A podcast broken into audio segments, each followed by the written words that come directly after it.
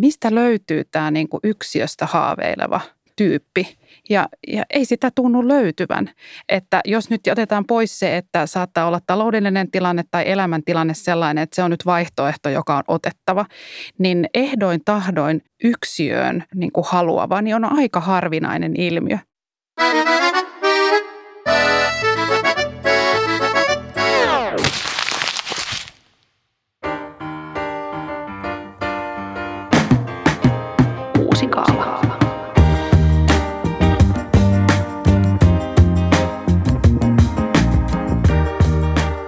Uusi kaava on ympäristöministeriön podcast asumisesta.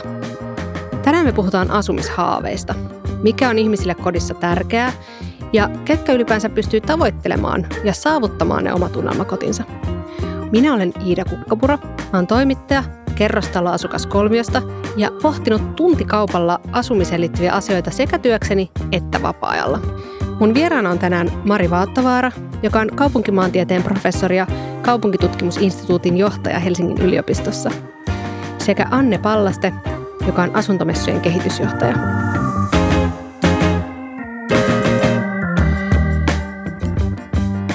Jos pitäisi listata kodin kolme tärkeintä ominaisuutta, kiinteistövälittäjä varmaan sanoisi, että sijainti, sijainti ja sijainti. Mutta Mari Vaattavaara, mikä olisi sun kolme tärkeintä ominaisuutta kodille?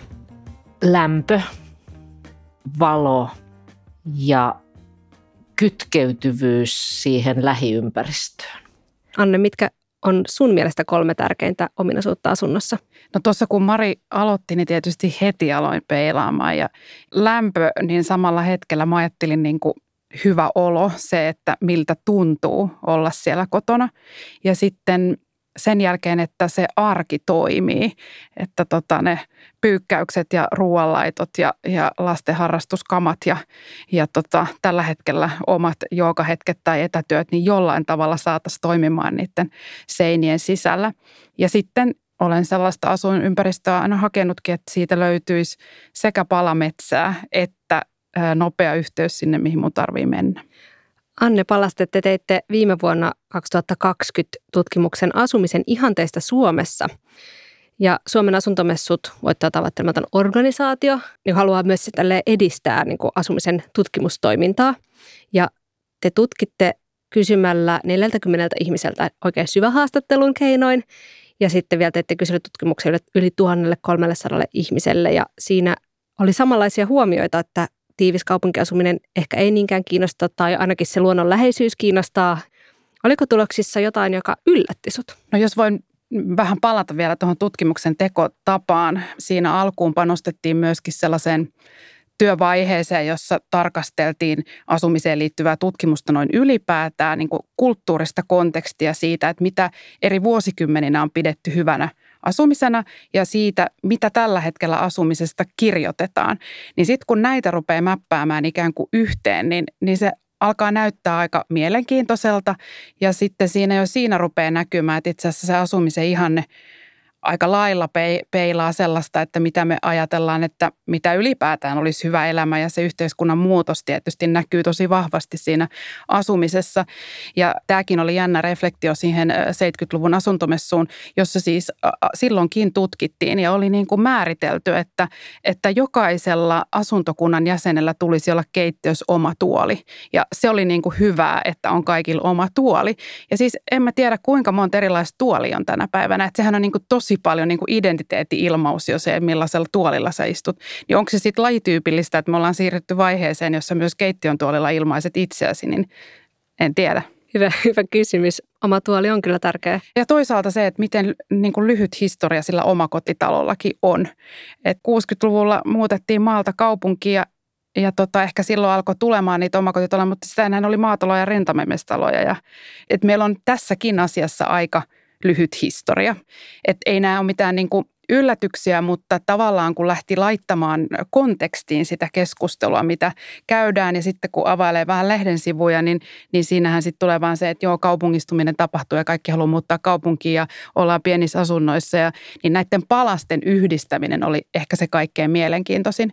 Ja tämän kaiken jälkeen niin löytyy tämä mun haaveilema tyypittely, että, että miten ne asumisen ihanteet ja haaveet tyypillisimmin eriytyy eri ihmisten välillä.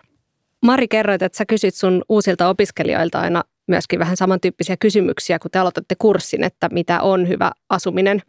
Niin kuulostaako tämä tutulta ja mitä sieltä tuoreesta opiskelijamaaperästä nousee? Joo, se on jotenkin niin kuin jännää, kun näistähän suurin osa on, on hyvin nuoria ja, ja monet on tullut ympäri Suomea erilaisista olosuhteista meille opiskelijaksi, että heidän niin omien kokemustensa osalta, että niin mitkä ne nyt sitten on ne meidän tämän hetken äh, teemat, niin yksi on se asuminen ja ihan se koti ja kotiin liittyvät näkymät.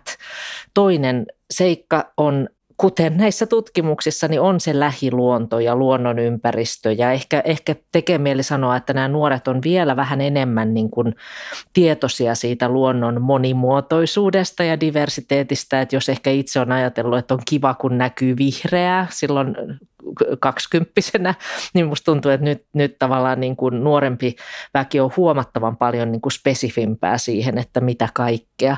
Sitten sen lisäksi tulee turvallisuus ja mun mielestä esimerkiksi tämä turvallisuus ja rauhallisuus, että niitä nyt sitten mietitään, että mitä se tarkoittaa. Tarkoittaako se sitä, että voi jättää pyörän lukitsematta vai tarkoittaako se sitä, että on turvallista kävellä iltaisin vai tarkoittaako se kenties sitä, että on valoja kadulla tai mitä, mitä se kellekin tarkoittaa.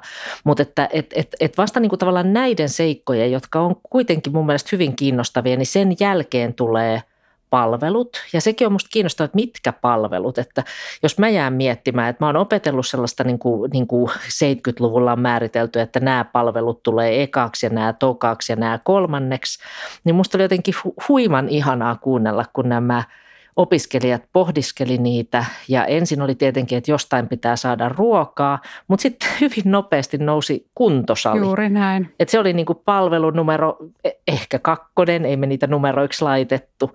Ja, ja sitten se liikkuminen sujuvasti, mutta kuka mihinkin oli menossa, niin sekin oli aika kiinnostava kysymys. Mutta jotain kauhean perinteistä, niin kuin tekee mieli ottaa näitä vanhoja historian klassikoita, jotka sanoo, että ei se ihmismieli – ja ihmisen tarpeet ja toiveet, ehkä ei edes arvostukset muutu ainakaan niin nopeasti kuin mainoksissa luvataan.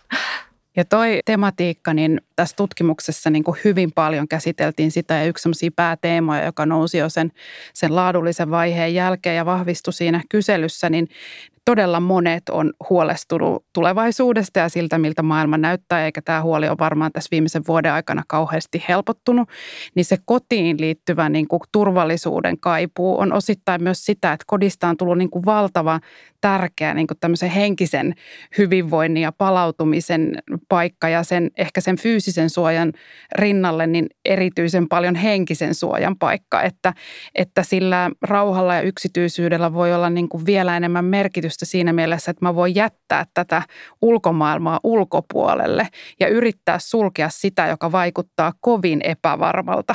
Ja just voidaan ehkä sanoa, että asuminen, ja kun me puhutaan asumisen ihanteesta, niin me oikeastaan puhutaan elämästä, koska se, miten haluaa asua, niin sehän on sitä, että miten haluaa elää, että sitä ei voi niin kuin typistää johonkin rakenteisiin tai rakentamiseen, vaan se on niin kuin sosiaalinen verkosto ja kaikki tämä. Ja se on myös sitä, että, että elämän ikään kuin kuvittelu voi olla paljon vaikeampaa, että minkälaista mun elämä on 20 vuoden päästä. Mutta se asuminen niin kuin konkretisoi sitä, että voi kuvitella itseään erilaisiin ympäristöihin, niin kuvittelemalla sitä kotia ja kuvittelemalla tulevaa asumista, niin voi kuvitella, millaista mun elämä voisi olla. Näissä haaveissa, mitä te kuulette tai olette kuullut eri paikoissa, eri konteksteissa, niin näkyykö siinä myös sellainen, että ihmiset peilaa niihin asumisen haaveisiin semmoisia ihanneversioitaan itsestään, että kun mulla olisi ruokasali, niin mä voisin pitää viiden ruokalin illallisia mun ystäville, vaikka sit oikeasti se ei koskaan ehkä tapahdu tai, tai että mä asuisin ekologisesti ja mulla olisi sähköauto, kun meillä olisi latauspiste pihalla ja se ei ole kuitenkaan ehkä toteudu. Onko siinä sellaista niin kuin jotenkin vastakkainasettelua siinä, että mistä haaveillaan ja mitä sitten se todellisuus on? Varmasti riippuu siis ihmisestä, että me pyrittiin löytämään tämmöiset tyypillisimmät linssit, niin tämä tyypittelyn pohjahan nyt ei ollut missään, että kerrostaloasukkaat tai, tai, tai omakotilausukkaat, vaan enemmän siinä elämäntyylissä, koska niitä asumisen haaveita selitti eniten se, minkä tyyppistä elämää arvostaa ja haluaa. Ja esimerkiksi sosiaalisuus oli yksi niin kuin pääakseli tässä, että jos sä olet kovin sosiaalinen ja haluat juurtua lähiympäristöön, sulle on tärkeää kuulua siihen yhteisöön, sä haluat asua lähellä sun ystäviä, tuttavia, ehkä sukulaisiakin, niin silloin ne asumisen haaveetkin linkitty siihen, että se sun koti on sellainen, että sinne voi kutsua ihmisiä.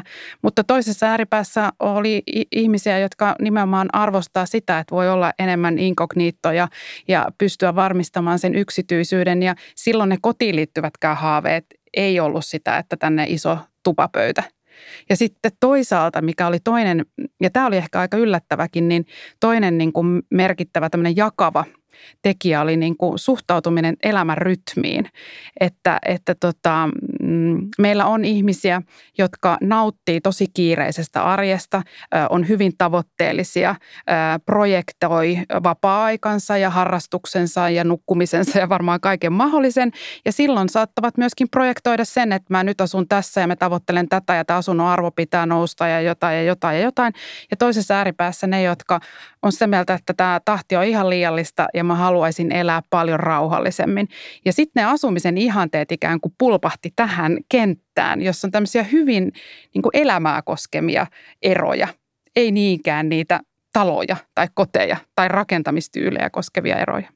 Niin, tähän voisi ehkä jatkaa sit sillä lailla myöskin, että, että kaupungithan lähtökohtaisesti on ollut, ollut sellaisia inkognito-paikkoja tai moninaisuuden kasaumia, että, että ihmisiä on niin paljon, että voi olla tuntematon keskellä kaikkea ja sitten taas toisaalta vetäytyä sinne ihan omaan yksityisyyteensä ja sitten on vaihtoehtoja siinä tavallaan rytmin muutoksesta ja joskus vähän leikkisästi Hesarin artikkeliinkin meni, mä mietiskelin sitä elämän rytmiä ja, ja ehdotin, että voisiko niin kuin bilettäjille ja ankeuttajille olla omat asuinalueensa. Mä olin silloin ehkä nuorempi ja kuvittelin olevani niitä bilettäjiä. Nyt mä ehkä vaihtaisin sen ankeuttajan nimen johonkin ihan toiseen. Mutta yhtä kaikki, näähän on hyvin kiinnostavia, kiinnostavia kysymyksiä ja, ja just se, että mihin asti ne niissä ihanteissa valuu ja miten ne esineellistyy. Ankeuttajien kaupunginosassa kuljettaisiin vain huopatossuissa. Mä luulen, että se olisi monelle suomalaiselle aivan unelma. Hyvä äänieristys.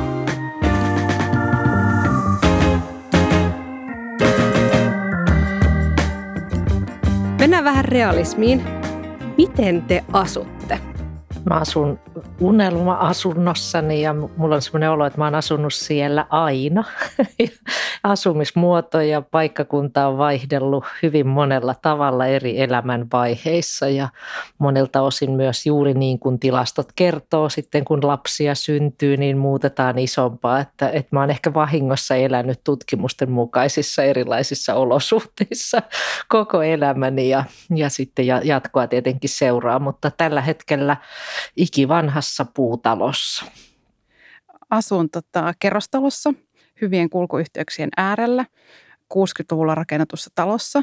Kesällä asun myös mökillä, joka taas on järvenrannalla ja metsäreunassa ja ja mähän asun täysin jotenkin vastaisesti, että, että oon ensin edennyt juuri niin kuin pitää, eli ensin asunut niin kuin tietysti lapsuuden kodin jälkeen niin opiskelija-asunnossa ja, ja kämppäkaverin kanssa ja sitten on asunut yksiössä ja sitten on asunut poikaystävän kanssa kaksiossa ja sitten se asunto on suurentunut, kunnes rakennutettiin omakotitalo ja sitten muutettiin omakotitalosta kerrostaloon, vaikka ne lapset on vielä kotona. Että mä oon tehnyt sen jännittävän käänteen hyvin mahdollista, että sä oot modernimpi, kenties jotain sellaista, mitä tällä hetkellä uumoillaan. Niinpä. Mä oletan, että te molemmat asutte omistusasunnossa. Onko mä oikeassa? Kyllä. Kyllä. Meitä on tosiaan tässä puhumassa siis kolme tällaista keskiluokkaista asuntoa omistavaa luokkaa olevaa ää, henkilöä. Aika monelle asuminen on kompromisseja ja niin myös mulle se on ollut kompromissi, vaikka onkin varaa ollut ostaa oma asunto. Mutta kenellä on nyky-Suomessa varaa niihin omiin haaveisiinsa? Mä ihan vastikään tuoreesti kauppalehti oli, oli hankkinut aineistot asuntojen hinnosta ja kalleimmilla alueilla keskituloisella ihmisellä voi mennä yli 30 vuotta, että hän säästää tämmöisen keskikokoisen asunnon itselleen. Ja sitten taas ei tarvitse mennä kovinkaan kauas pienempiin kaupunkeihin, niin mahdollisuus samankaltaiseen asuntoon tulee ihan muutamassa vuodessa. Että kyllä nämä sillä lailla nämä alueelliset erot ja asuntojen hinnat on erityisesti pääkaupunkiseudun osalta karkaamassa myös keskiluokalta käsistä. Niin kuin mun mielestä siitä pitäisi pitää myös huoli, ettei kohtuulliset haaveet kaikkoa tarpeettomasti maassa, joka on kuitenkin kohtuullisen pieni pohjola, jossa tilaa pitäisi olla. Ja tässä nyt mä oon monta kertaa viitannut tähän tutkimukseen, niin siinähän myös me selvitettiin sitä, että kuinka hyvin kokee, että tulee saavuttamaan tämän, tämän ihanteensa. Ja tota, myös tällainen ilmiö tuli hyvin selvästi esiin, että on kaipuuta asua paljon enemmän syrjäseudulla tai enemmän luonnon keskellä, mutta sitten se työ pitää esimerkiksi kiinni jossakin lähiössä ja kerrostalossa. Ja vaikka tavallaan sitten siellä syrjemmällä se asumisen hinta olisikin toisen tyyppinen, niin siellä ei ole taas sitä työmahdollisuutta, joka sen elämisen mahdollistaisi. Ehkä tämä etätyö jotakin tässä muuttaa, mutta ei kyllä koko kuvaa. Ja se, mitä nyt rakennetaan kaupungissa ja se, millaisia tavallaan mahdollisuuksia tarjotaan, miten asua, niin rakennetaan kaupungissa tiiviisti ja paljon. Ja sitten taas haja-asutusalueella voi olla se ongelma myöskin, että niiden asuntojen tai talojen arvot ei säily tai ne ei mene esimerkiksi kaupaksi, jos haluakin muuttaa. Öö, missä suhteessa niin kuin ihmisten toiveet ja asuntotarjonta on tällä hetkellä, paitsi että pienituloisilla ei ehkä varaa valita ihan kaikista vaihtoehdoista, niin toiveiden ja tarjonnan niin tämä balanssi, niin missä mennään? No siinäkin Suomi jakautuu kovin monenlaisiin alueisiin, että jos mä jakaisin karkeasti, niin meillä on, on se semmoinen laaja äh, maaseutumainen haja-asutusalue, joka hiipii hyvin lähelle myös suuria kaupunkeja. Sitten meillä on, on näitä keskisuuria kaupunkeja ja sitten on nämä jo isoimmat kaupungit ja vielä mä irrottaisin pääkaupunkiseudun ja siellä jopa Helsingin ihan omakseen, että, että vähän niin kuin eri tavalla, mutta että jos, jos miettii niitä alueita, joissa rakennetaan eniten, jotka on näitä kaupunkiseutuja lähialueineen, niin kyllä, kyllä siellä mä haluaisin väittää, että asumisen toiveet ja laatu – on jääneet toissijaisiksi. Että jos me ihan mietitään sitä ympäristöministeriönkin toimialalla olevaa kaavoitusprosessia, niin ei meillä ole mitään muuta suuretta kuin väestö, joka sitten muuntuu kaavoitusjärjestelmän asuntotuotanto tarpeeksi – joka sitten esineellistyy milloin minkäkinlaisiksi käytännössä kerrostalokasaumiksi, joiksi mä niitä kutsun. Että, että kyllä niin kuin meillä on hyvin semmoinen tuotanto määrälähtöinen ollut tämä rakentamisen tapa ja ne laadulliset kriteerit, toteutuneen ympäristön seuranta, evaluointi, niin kyllä ne on lähinnä niin kuin juhlapuheita sen sijaan, että ne olisi sellaisia toimintaa määrittävää, rajaavaa ja sitä kautta sitä asuntomarkkinaa houkuttelevaa kriteeristöä. Jos konkretiaa tuo tähän, niin nyt yksiöitähän on nimenomaan rakennettu hirveästi ja se vastaa sitten juurikin näihin määreisiin niin, että tulee paljon yksiköitä pieneen johonkin kuutioon. Ja vaikka Vantaalla nyt pääkaupunkiseudulla uusista asunnoista noin 90 prosenttia oli kerrostaloissa, eli yksiöitä kerrostaloihin, jos kaikki kuitenkin tuntuu haaveilevan siitä niin kuin tilasta, myös ehkä sitten jogata kotona ja että kaikilla on omat huoneet ja omat tuolit ja sitten myös siitä luonnon lähellä ja sen jotenkin äärellä asumisesta, niin kenelle näitä asuntoja sitten oikeasti tehdään tai kenen etua niin kuin niiden rakentaminen on? No kyllä nyt jos samoista tilastoista katsoo, niin kuin, että ei, ei yritä edes arvuutella, vaan katsoo, että ketkä ovat omistajia tässä uudessa asuntotuotannossa, niin monilla alueilla, monissa kaupungeissahan ollaan 80 prosentin tuntumassa sijoittajien osalta. Että kyllä niin kuin asuntosijoittamisessa sinällään ei varmasti ole mitään väärää, mutta jos se alkaa määrittää sitä asunto tuotannon, asuntojen laadullisia ominaisuuksia, että suurin osa menee sijoittajille, niin on ihan itsestään selvää, että asumisen, ja voidaan myös tilastoista katsoa, että jos ihminen ostaa itselleen asunnon, niin siinä on erilaisia ominaisuuksia kuin jos ihminen ostaa itselleen sijoitusasunnon. Ja tähän on kansainvälisissä markkinoissa myös puututtu, että tämmöinen hienosti sanotaan financialization of the housing market on myöskin meillä todellisuutta, että niistä asunnoista tulee niin kuin markkinatavaraa ja, ja, ja silloinhan siihen tulee niin kuin niitä negatiivisia ulkoisvaikutuksia. Ja kyllä tosi tarkkaan on, on, on, on seurannut ja, ja omista meidän tutkimuksista kaivannut, että tota, mistä löytyy tämä niin kuin yksiöstä haaveileva kuin tyyppi. Ja, ja ei sitä tunnu löytyvän. Että jos nyt otetaan pois se, että saattaa olla taloudellinen tilanne tai elämäntilanne sellainen, että se on nyt vaihtoehto, joka on otettava, niin, niin ehdoin tahdoin yksiöön – niin kuin haluava, niin on aika harvinainen ilmiö. Ja tästä näitä asumisen ihanteita, kun tosi monessa yhteydessä, esimerkiksi viime kesänä Tuusulassa eri ryhmille esiteltiin, niin lähes kaikki kysyivät, no niin, mutta kun kerroin, että ihmiset arvostaa luonnonläheisyyttä ja, ja haluaisi tilaa ja, ja näkymillä on merkitystä. Ja sitten aina tulee, että mutta mitäs ne nuoret? Mutta, mutta niin kuin tuossa Maria alkuun kertoi, niin nuorillakinhan on niin kuin näkymä elämässään eteenpäin. Ja se, että se haave olisi, että saisin asua yksiössä pitkään, niin, niin ei sellaista ehkä niin isosti ole, kuin me voitaisiin jostain päätellä. On ja, ja, ja vaikka me löydettäisiin sellainen joukko, joka haaveilee vain yksiöistä ikuisesti, mm. niin meidän asuntokannassa jo lähtökohtaisesti on todella paljon yksiöitä. Että vuonna 2000 niin tehtiin edellinen semmoinen isompi selvitys näistä niin kuin asuntokannan rakenteesta vertailu, niin silloin vain Vilnassa, Riikassa ja Pratislavassa oli enemmän yksiöitä kuin meillä Helsingissä. Ja jos katsotaan, mitä on vuoden 2000 jälkeen tapahtunut, niin meidän asuntojen keskikoothan on nimenomaan pääkaupunkiseudulla pudonneet koko asuntokannasta sieltä 80-94 neljään 54. Että kyllä, kyllä, kyllä me ollaan niin kuin nyt juuri sillä hetkellä, että nyt, nyt on niin kuin viimeiset hetket keskustella laadusta, koosta, joustavuudesta ja jo lakikin määrää maankäyttö- ja rakennuslaki, että asuntokannan on oltava kestävää. Sen on ollut oltavaa kestävää joka vuodesta 2000, niin kai siihen jotain laadullisia ominaisuuksia sitten liitetään.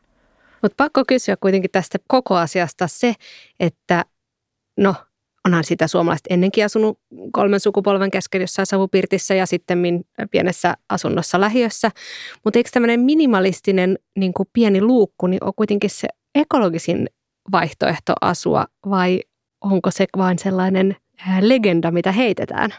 Niin, sitähän voi tietenkin sitten kysyä, että onko ekologisinta rakentaa 64, jos me mennään sillä pienimmällä viidellä toista, niin sinä mahtuu neljä keittiöä ja neljä kylppäriä ja neljät kaikki. Että, että tota, lähtökohtaisesti kyllä tutkimukset taitaa kertoa, että yksin asuminen on ilmastonmuutoksen näkökulmasta ongelmallisinta, koska silloin ei jaeta mitään resurssia, vaan kaikki hankitaan itse. Että jos me nyt sitten ollaan viisi pienemmässä tai 15, niin ei kai se lämmitys tule kuitenkaan ajan yli olemaan se kaikista kallein. Että kyllä mä pelkään ennemminkin, että, että tämä purkaminen ja uudelleen rakentaminen ja purkaminen ja sitten ne tavallaan siihen niin kuin terveyteen, henkiseen ja fyysiseen hyvinvointiin liittyvät tekijät tulee sitten toista kautta vastaan. Että. Niin ja tosi jännä ilmiö myös se, että että mä katoin jo ihan väittämiä siitä, että kuinka paljon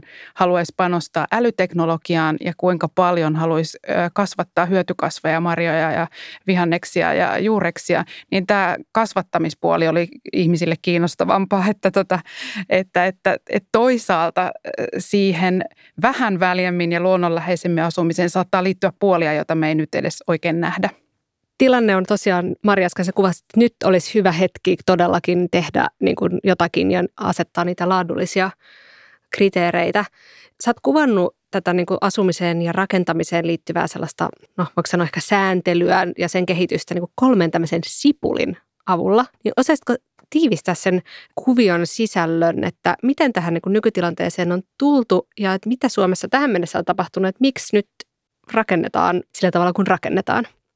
Joo, me kuvattiin sitä sipulina, että jos se alun alkaen se laki, rakennuskaari 1700-luvulla, se on lähtenyt liikkeelle siitä, että määrättiin, että talo laitetaan jotakuinkin tähän, sitten on yhteismaat ja rait ja, ja näin mennään. Sitten tuli asemakaavalaki, joka rupesi miettimään vähän enemmän niin kuin puistoja ja katuja, sitä yhteistä ja julkista ja, ja yksityistä ja niiden rajoja.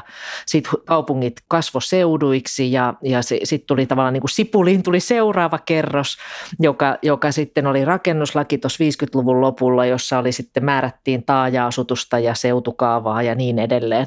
Mutta sitten tämä uusin niin kuin, laki, maankäyttö- ja rakennuslaki ja sen uudistus vuonna 2000, niin se on kyllä meillä sellainen sipuli, jonka, jonka sisällä on sitten jo kaikkea. Ne vanhat ajatukset sieltä keskeltä on oikeastaan vähän niin kuin häipymässä, koska siihen on tullut mukaan kaivoslakia, metsälakia, kiinteistön muodostamista, maantielakia, jos vaikka mitä. Sitten sanotaan, että kestävä kehitys, kaavoitus, osallistuminen, että niin kuin väite tämän kehityksen myötä on se, että hyvään pyrkivä, ajan yli täydentyvä maankäyttö- ja rakennuslaki on liukunut yleiseksi ympäristölaiksi ja sen ohjausvaikutus on, miten se nyt sanoo radiossa kauniisti, kovin heikko, jollei olematon.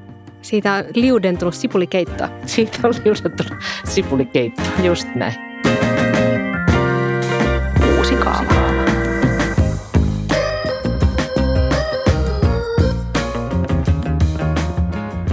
Mennään nyt 70-luvulle. Asuntomessut perustettiin 1970 ja silloin oli ajatuksena, että lisätään tämmöistä asuntotietoutta ja parannetaan just asuntosuunnittelua, tosi hienot jalot aikeet ja rakentamisen laatua. Ja edelleenkin asuntomessut järjestetään vuosittain ja halutaan edistää hyvää ja ennen kaikkea ehkä nykyisin kestävää asumista.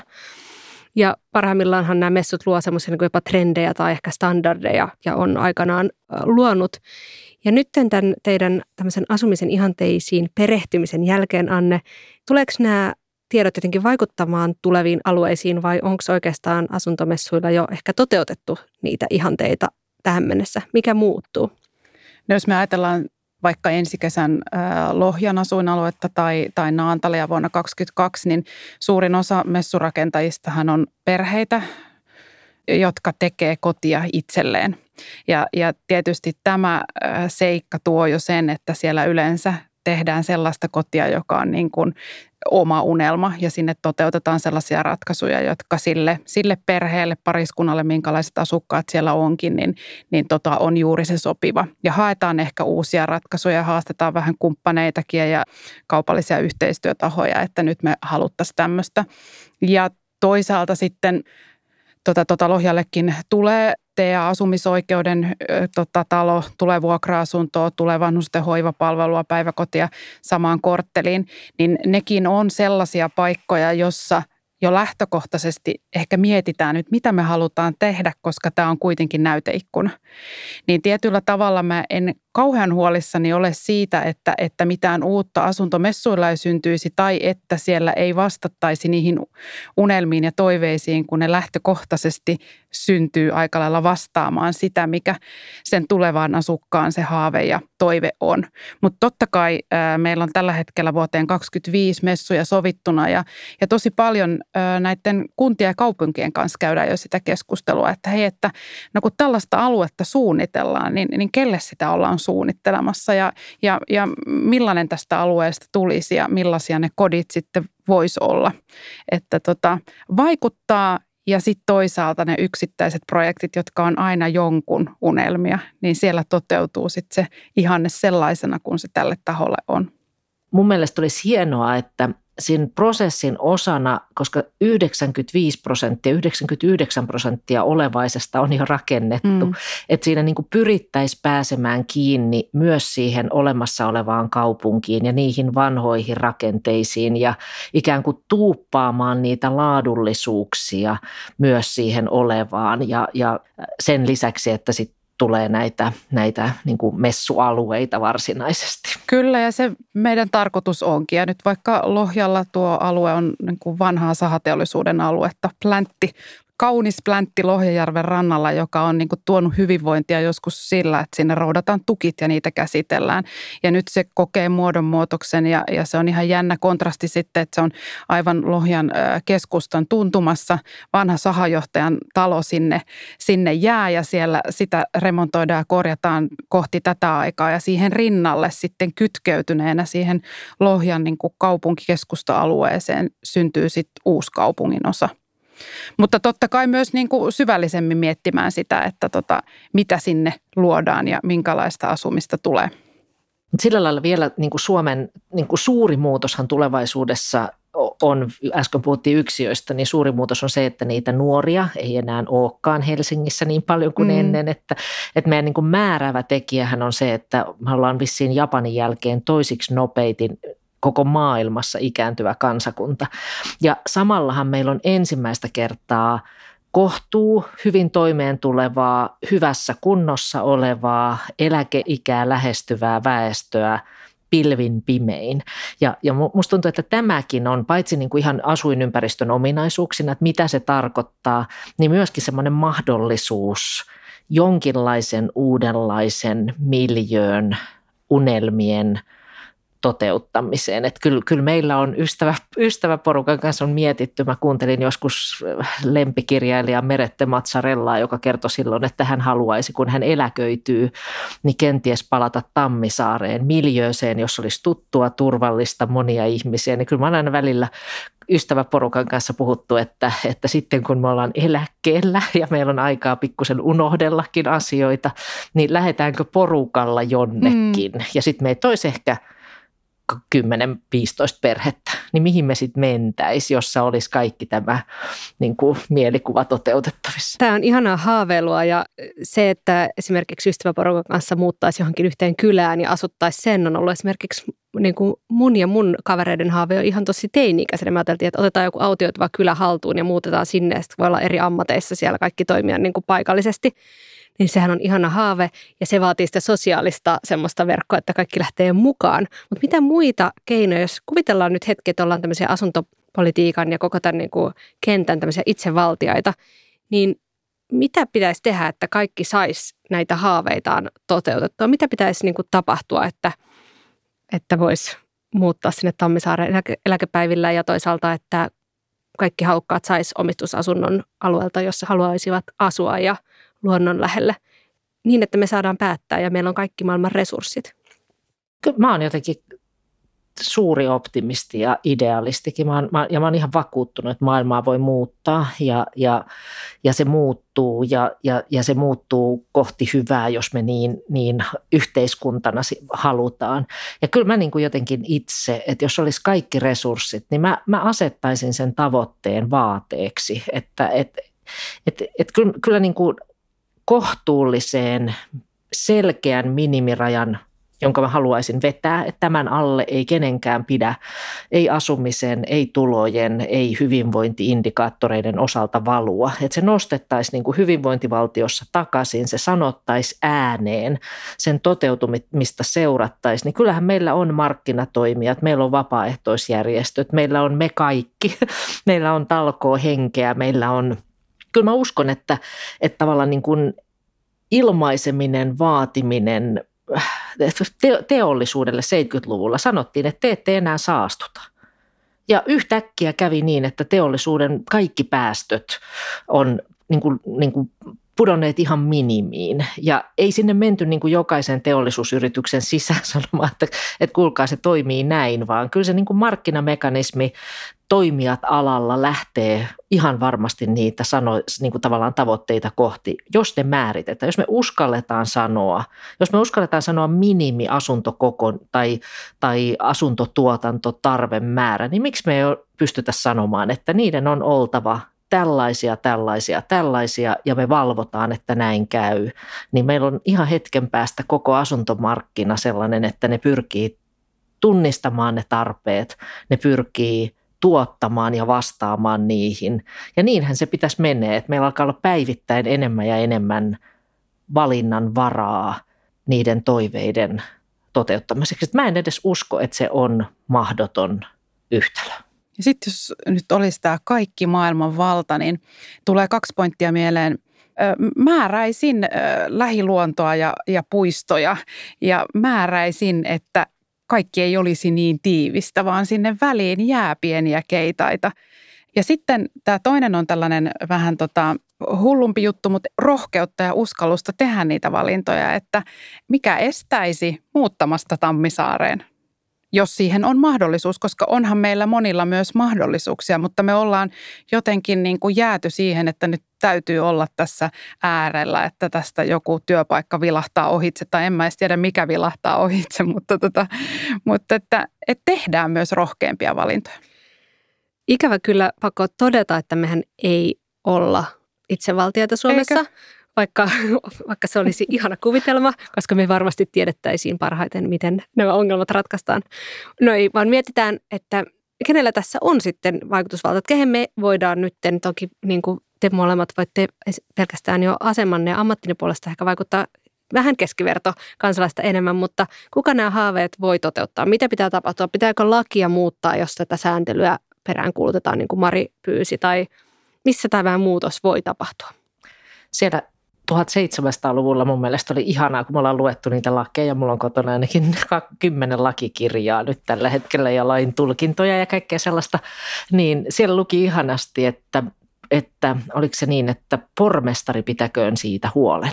että et vastuutettiin joku, jonka hommana oli pitää huoli, että asuminen ja kaikki on niin kuin kohtuullista. No, jos me katsotaan historiaa tarkemmin tai sitä vääksyn ihanaa maisemaa, niin, niin mieheni muistutti mulle, että nämä superihanat miljööt, hän ei ollut kaikkien miljöitä, kun tekin vielä sanoa, että ennen kaikki oli niin kaunista, mutta tosiasiassahan siellä oli, oli huimat jaot sosiaalilogien välillä, mutta, mutta kyllähän meillä on, niin kuin, niin kuin meillä on regulaatiovoima, joka on ihan selkeä ja sehän on nyt tällä hetkellä ympäristöministeriön tontilla – että kyllä siellä on, on mahdollisuus vaikuttaa. Meillä on hy, eri, erilaisien ministeriöiden, meillä on poliittinen järjestelmä on hyvin vahva ja hyvin selkeä, että et, et kyllä mä ainakin itse puolueisiin sitoutumattomana niin odotan, että, että kuka nostaa esiin niitä asumiseen, lähiympäristön laatuun liittyviä tekijöitä. Että kyllä meidän mun mielestä voitaisiin hyvin purkaa ja katsoa, että kenen vastuu ja, ja sitten niin kuin lähteä houkuttelemaan ja osin luottaa siihen, että jos se moninaisuus ja laadukkuus ja ihanuus pääsee vallalle, niin kyllä ihmiset – ihan niin kuin kuvasit näissä tutkimuksissa, niin kyllä ne sitten hakeutuisi eri alueille. Kun nyt se pelko on, että mäkin olen ihan niin kuin, niin kuin sisimmiltäni tämmöinen eriarvoisuus, segregaatiotutkija, niin mun pelko on, että nyt me ollaan segmentoimassa ihmisiä omistajiin, pienituloisiin ja se asumisen tila ja laatu tulee vielä uudeksi erottelevaksi tekijäksi. Että toiset valitsee ja elää niin kuin, niin kuin huvit ja toiset taas tiivistetään – niin kuin minimiin. Sitten minusta on mielenkiintoinen ilmiö myös sellainen ilmiö, jota ei soisi Suomessa ikinä tapahtuman, on, on se, että meillähän on kaikilla toistaiseksi ollut aika tasa-arvoinen pääsy sinne luontoon. Ja nythän suurkaupungeista maailmalla koronankin myötä niin on lähtenyt ne, jotka voi lähteä, joilla on paikka jossain maalla. Ja monipaikkaisuus on, on tietysti täälläkin niin kuin hyvin yleistä, mutta se, että sulla on se, sellainen vapaa-ajan asunto, jossa voi ympäri vuoden vuoden asua ja että sulla on kaupunkiasunto, niin se vaatii jo aika paljon, kun se kaupunkiasunto yksinään vaatii jo aika paljon. Niin että ei kävisi meillä niin, että, että sitten se pääsy luontoonkin alkaisi olla kiinni siitä, että onko sulla siihen varaa. Ja, ja tavallaan just tähän, mitä, mitä Anne ehdotit, että, että, että jos pistettäisikin kriteeriksi, että niitä sitä vihreyttä pitää näkyä, mm. niin silloin se tarkoittaisi ihan konkreettisesti sitä kaavan muutosta, sitä tilallisen järjestäytymisen uudistamista niin, että tämä kriteeri täyttyy. Et meillä on paljon tämmöisiä, että pitää erilaiset tuolit päästä pyörähtämään tai, tai lumiaura kääntymään ja paloturvallisuus ja niin edelleen. Mutta vaikkapa tämmöinen, niin sittenhän sitä mietittäisiin, että mitä se tarkoittaa ja kartotettaisiin ja seurattaisiin.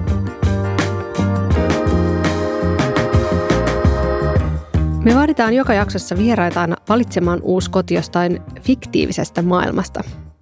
Eli mikä olisi sellainen kirjallisuudesta tai TV-sarjoista tai leffoista tuttu koti, joihin voisitte kuvitella muuttavanne, vaikka Mari sanoitkin, että olet tosi tyytyväinen ö, siinä, missä asut nyt, niin jos voisit muuttaa muumitaloon tai, tai kotikadulle, niin mihin muuttaisit? No, mulla on kyllä jotenkin, se vie mut kyllä eri kaupunkiin, mikä on mun lempikaupunki. Ja se ei voi vie mua itse asiassa edes siihen kotiin, vaan se vie mut mun lempielokuva. Yksi niistä on Notting Hill, joka on kuvattu keskellä Lontoota. Ja siihen miljööseen ja kirjakaupan tuntumaan ja siihen ulkooveen, omaan oveen ja siihen katutilaan ja sitten siihen jotenkin kepeän ihastuttavaan tunnelmaan. Että et se olisi sekin koti, niin se ei ehkä ihan muutu pohjapiirroksiksi, mutta se, sieltä löytyisi esineitä ja niitä elementtejä, jotka vaikkapa sen suurkaupunki Lontoon sydämestä löytyy miljöönä ja oven kahvoina ja väreinä.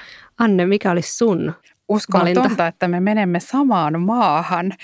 Ja ensin mä aloitin, kuulkaa mahtipontisesti niin kuin The Crown-sarjan tunnelmista, en nyt sentään ehkä Buckinghamin palatsista, mutta, mutta tämmöisestä maaseuturesidenssistä. Ja sitten tajusin, että tällainen niin kuin Agatha Christien Englannin etelärannikolla historiaa haviseva, idyllinen talo, jossa ikkunasta näkyisi nummea ja ehkä merta – ja siellä ajatuksella olisi vapaus kulkea. Siis uskomatonta, että oltiin tosiaan samalla saarella. Kiitos näistä pienistä matkatuokokuvista ja kiitos Mari Vaattavaara ja Anne Pallaste, että olette käyneet tämän ihanan keskustelun. Tämä oli ympäristöministeriön podcast Uusi kaava. Kiitos, että kuuntelit. Jos yhtään tuntuu siltä, että jotain muutakin tämä voisi kiinnostaa, niin kerro ihmeessä myös kaverille. Kaikki jaksot löydät podcast-palveluista, esim. Apple-podcasteista tai Spotifysta ja verkkosivuilta ym.fi kautta uusikaava. Somessakin voi keskustella ja jos teet niin, niin liity mukaan hashtagillä uusikaava. Podcastin on tuottanut Jaksomedia.